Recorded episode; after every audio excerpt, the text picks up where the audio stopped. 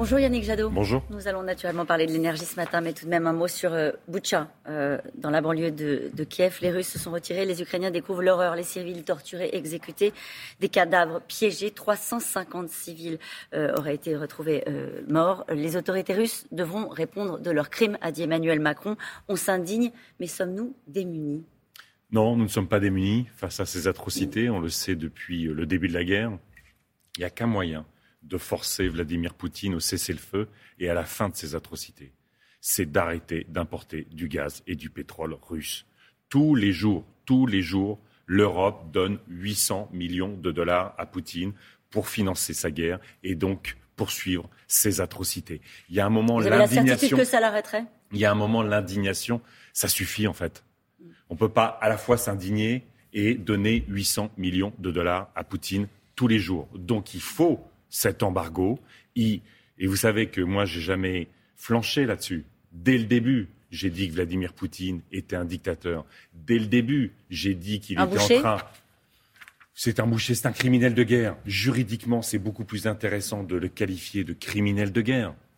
Ça veut dire que lui et son oligarchie auront à répondre de leurs crimes devant la Cour pénale internationale. Boucher, c'est un qualificatif, mais euh, crime, criminel de guerre, c'est, euh, ça rentre dans le cadre du droit international. Et franchement, si à ce moment-là, toutes celles et tous ceux qui nous ont expliqué ces dernières semaines mm. que Poutine avait changé, que Poutine était un mec sympa avant, qu'il était fiable, que c'est avec lui qu'il fallait travailler, qu'il fallait le tutoyer, se rendent peut-être compte aujourd'hui, et j'espère définitivement que Poutine est un dictateur, que c'est un criminel de guerre, et que ne pas soutenir la résistance ukrainienne, c'est accepter ces atrocités. Comment vous expliquez que ceux-là dont vous parlez précisément ce matin, qui ont exprimé parfois une forme de bienveillance vis-à-vis de Vladimir Poutine, ne soient pas impactés euh, dans les enquêtes d'opinion, sanctionnés d'une certaine manière pour euh, euh, cette proximité par les Français? Parce que cette campagne est compliquée et que peut-être faute de confrontation, vous savez, le président de la République ne veut pas débattre ça éloigne les Françaises et les Français de cette élection qui est aussi essentielle en termes de choix de société. Et que euh, ces candidates et ces candidats qui ont été complaisants avec Vladimir Poutine ont fait des écrans de fumée pour faire croire qu'ils avaient des raisonnements très intelligents sur la géopolitique, très intelligents sur la paix. Écoutez, on verra dimanche. Mais ce qui est évident, c'est que si on veut de la constance, vis-à-vis des dictatures. Si on veut ne plus dépendre des énergies fossiles, et peut-être nous parlerons du climat, mm. eh ben, il faut voter écologiste dimanche. C'est le seul vote sérieux. Nous allons parler de l'énergie pour commencer.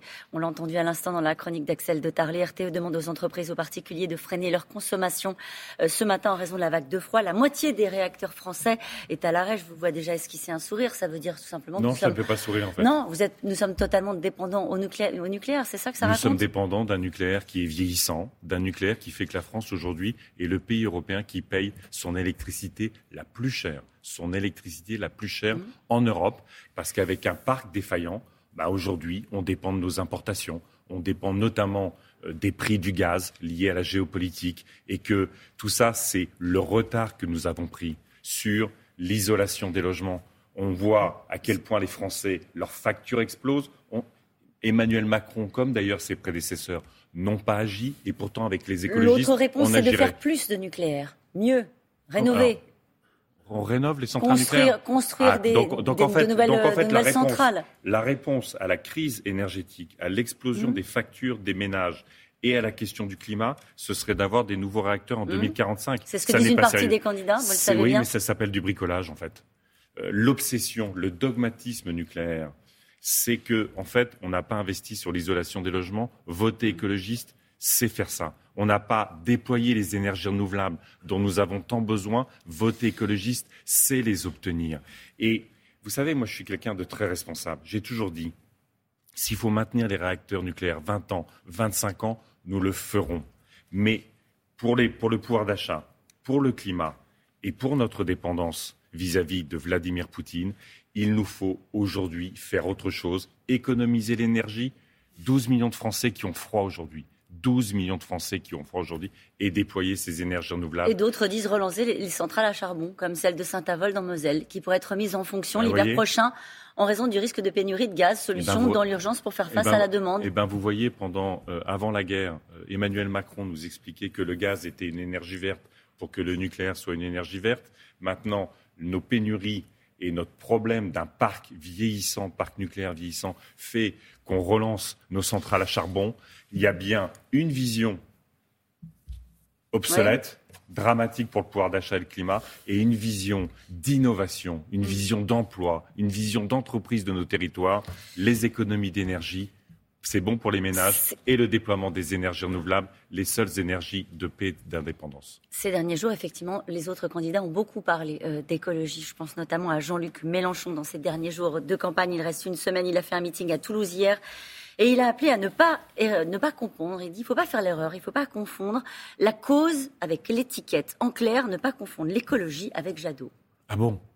Eh ben, Écoutez, tant mieux. Ce que je sais, c'est que si vous voulez, le vote écologiste, non, mais il, raconte ce qu'il veut, Jean-Luc Mélenchon.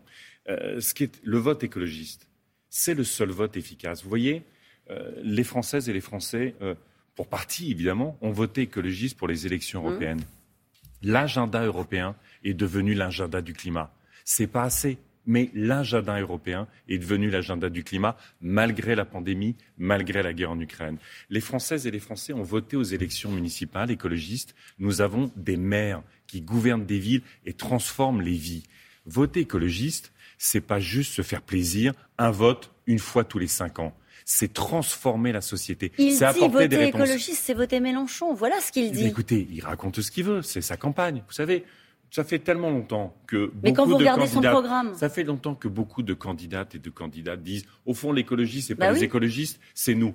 Le seul vote qui met en place des politiques écologistes, c'est le vote écologiste. Parce que sans les écologistes, il n'y a pas d'écologie. Mais pourquoi vous dites ça quand vous regardez le programme de Jean-Luc Mélenchon, par exemple? Il parle d'une planification écologique, parce que c'est important, les gens vont devoir choisir. Ils vont devoir choisir. Mais qui Ils choisit ont quelques jours pour se faire eh une ben, idée. Et on leur dit, l'écologie, c'est pareil. C'est un peu Macron, c'est un ah peu bah Mélenchon, c'est un peu Jadot. Ah bah oui, mais enfin, vous savez, j'ai écouté pour partie, j'ai vu des pastilles parce que j'étais euh, en train de manifester contre la chasse à course samedi pendant qu'Emmanuel Macron nous disait que, comme tous les cinq ans, je vais faire de l'écologie, je vais faire du social. Et quand il gouverne, c'est le déni de l'urgence climatique et c'est la régression sociale. Donc que beaucoup de candidates et de candidats disent l'écologie, c'est moi. Ça, c'est les campagnes électorales, ce sont les discours. Ce que je sais, c'est que si les Françaises et les Français veulent plus d'écologie dans les politiques publiques, dans la vie réelle. Il faut voter écologiste. Et puis, vous savez, aujourd'hui, sans l'Union européenne, vous pensez vraiment qu'on va faire face aux dictatures comme Poutine ou Xi Jinping? Là, vous pensez, à qui?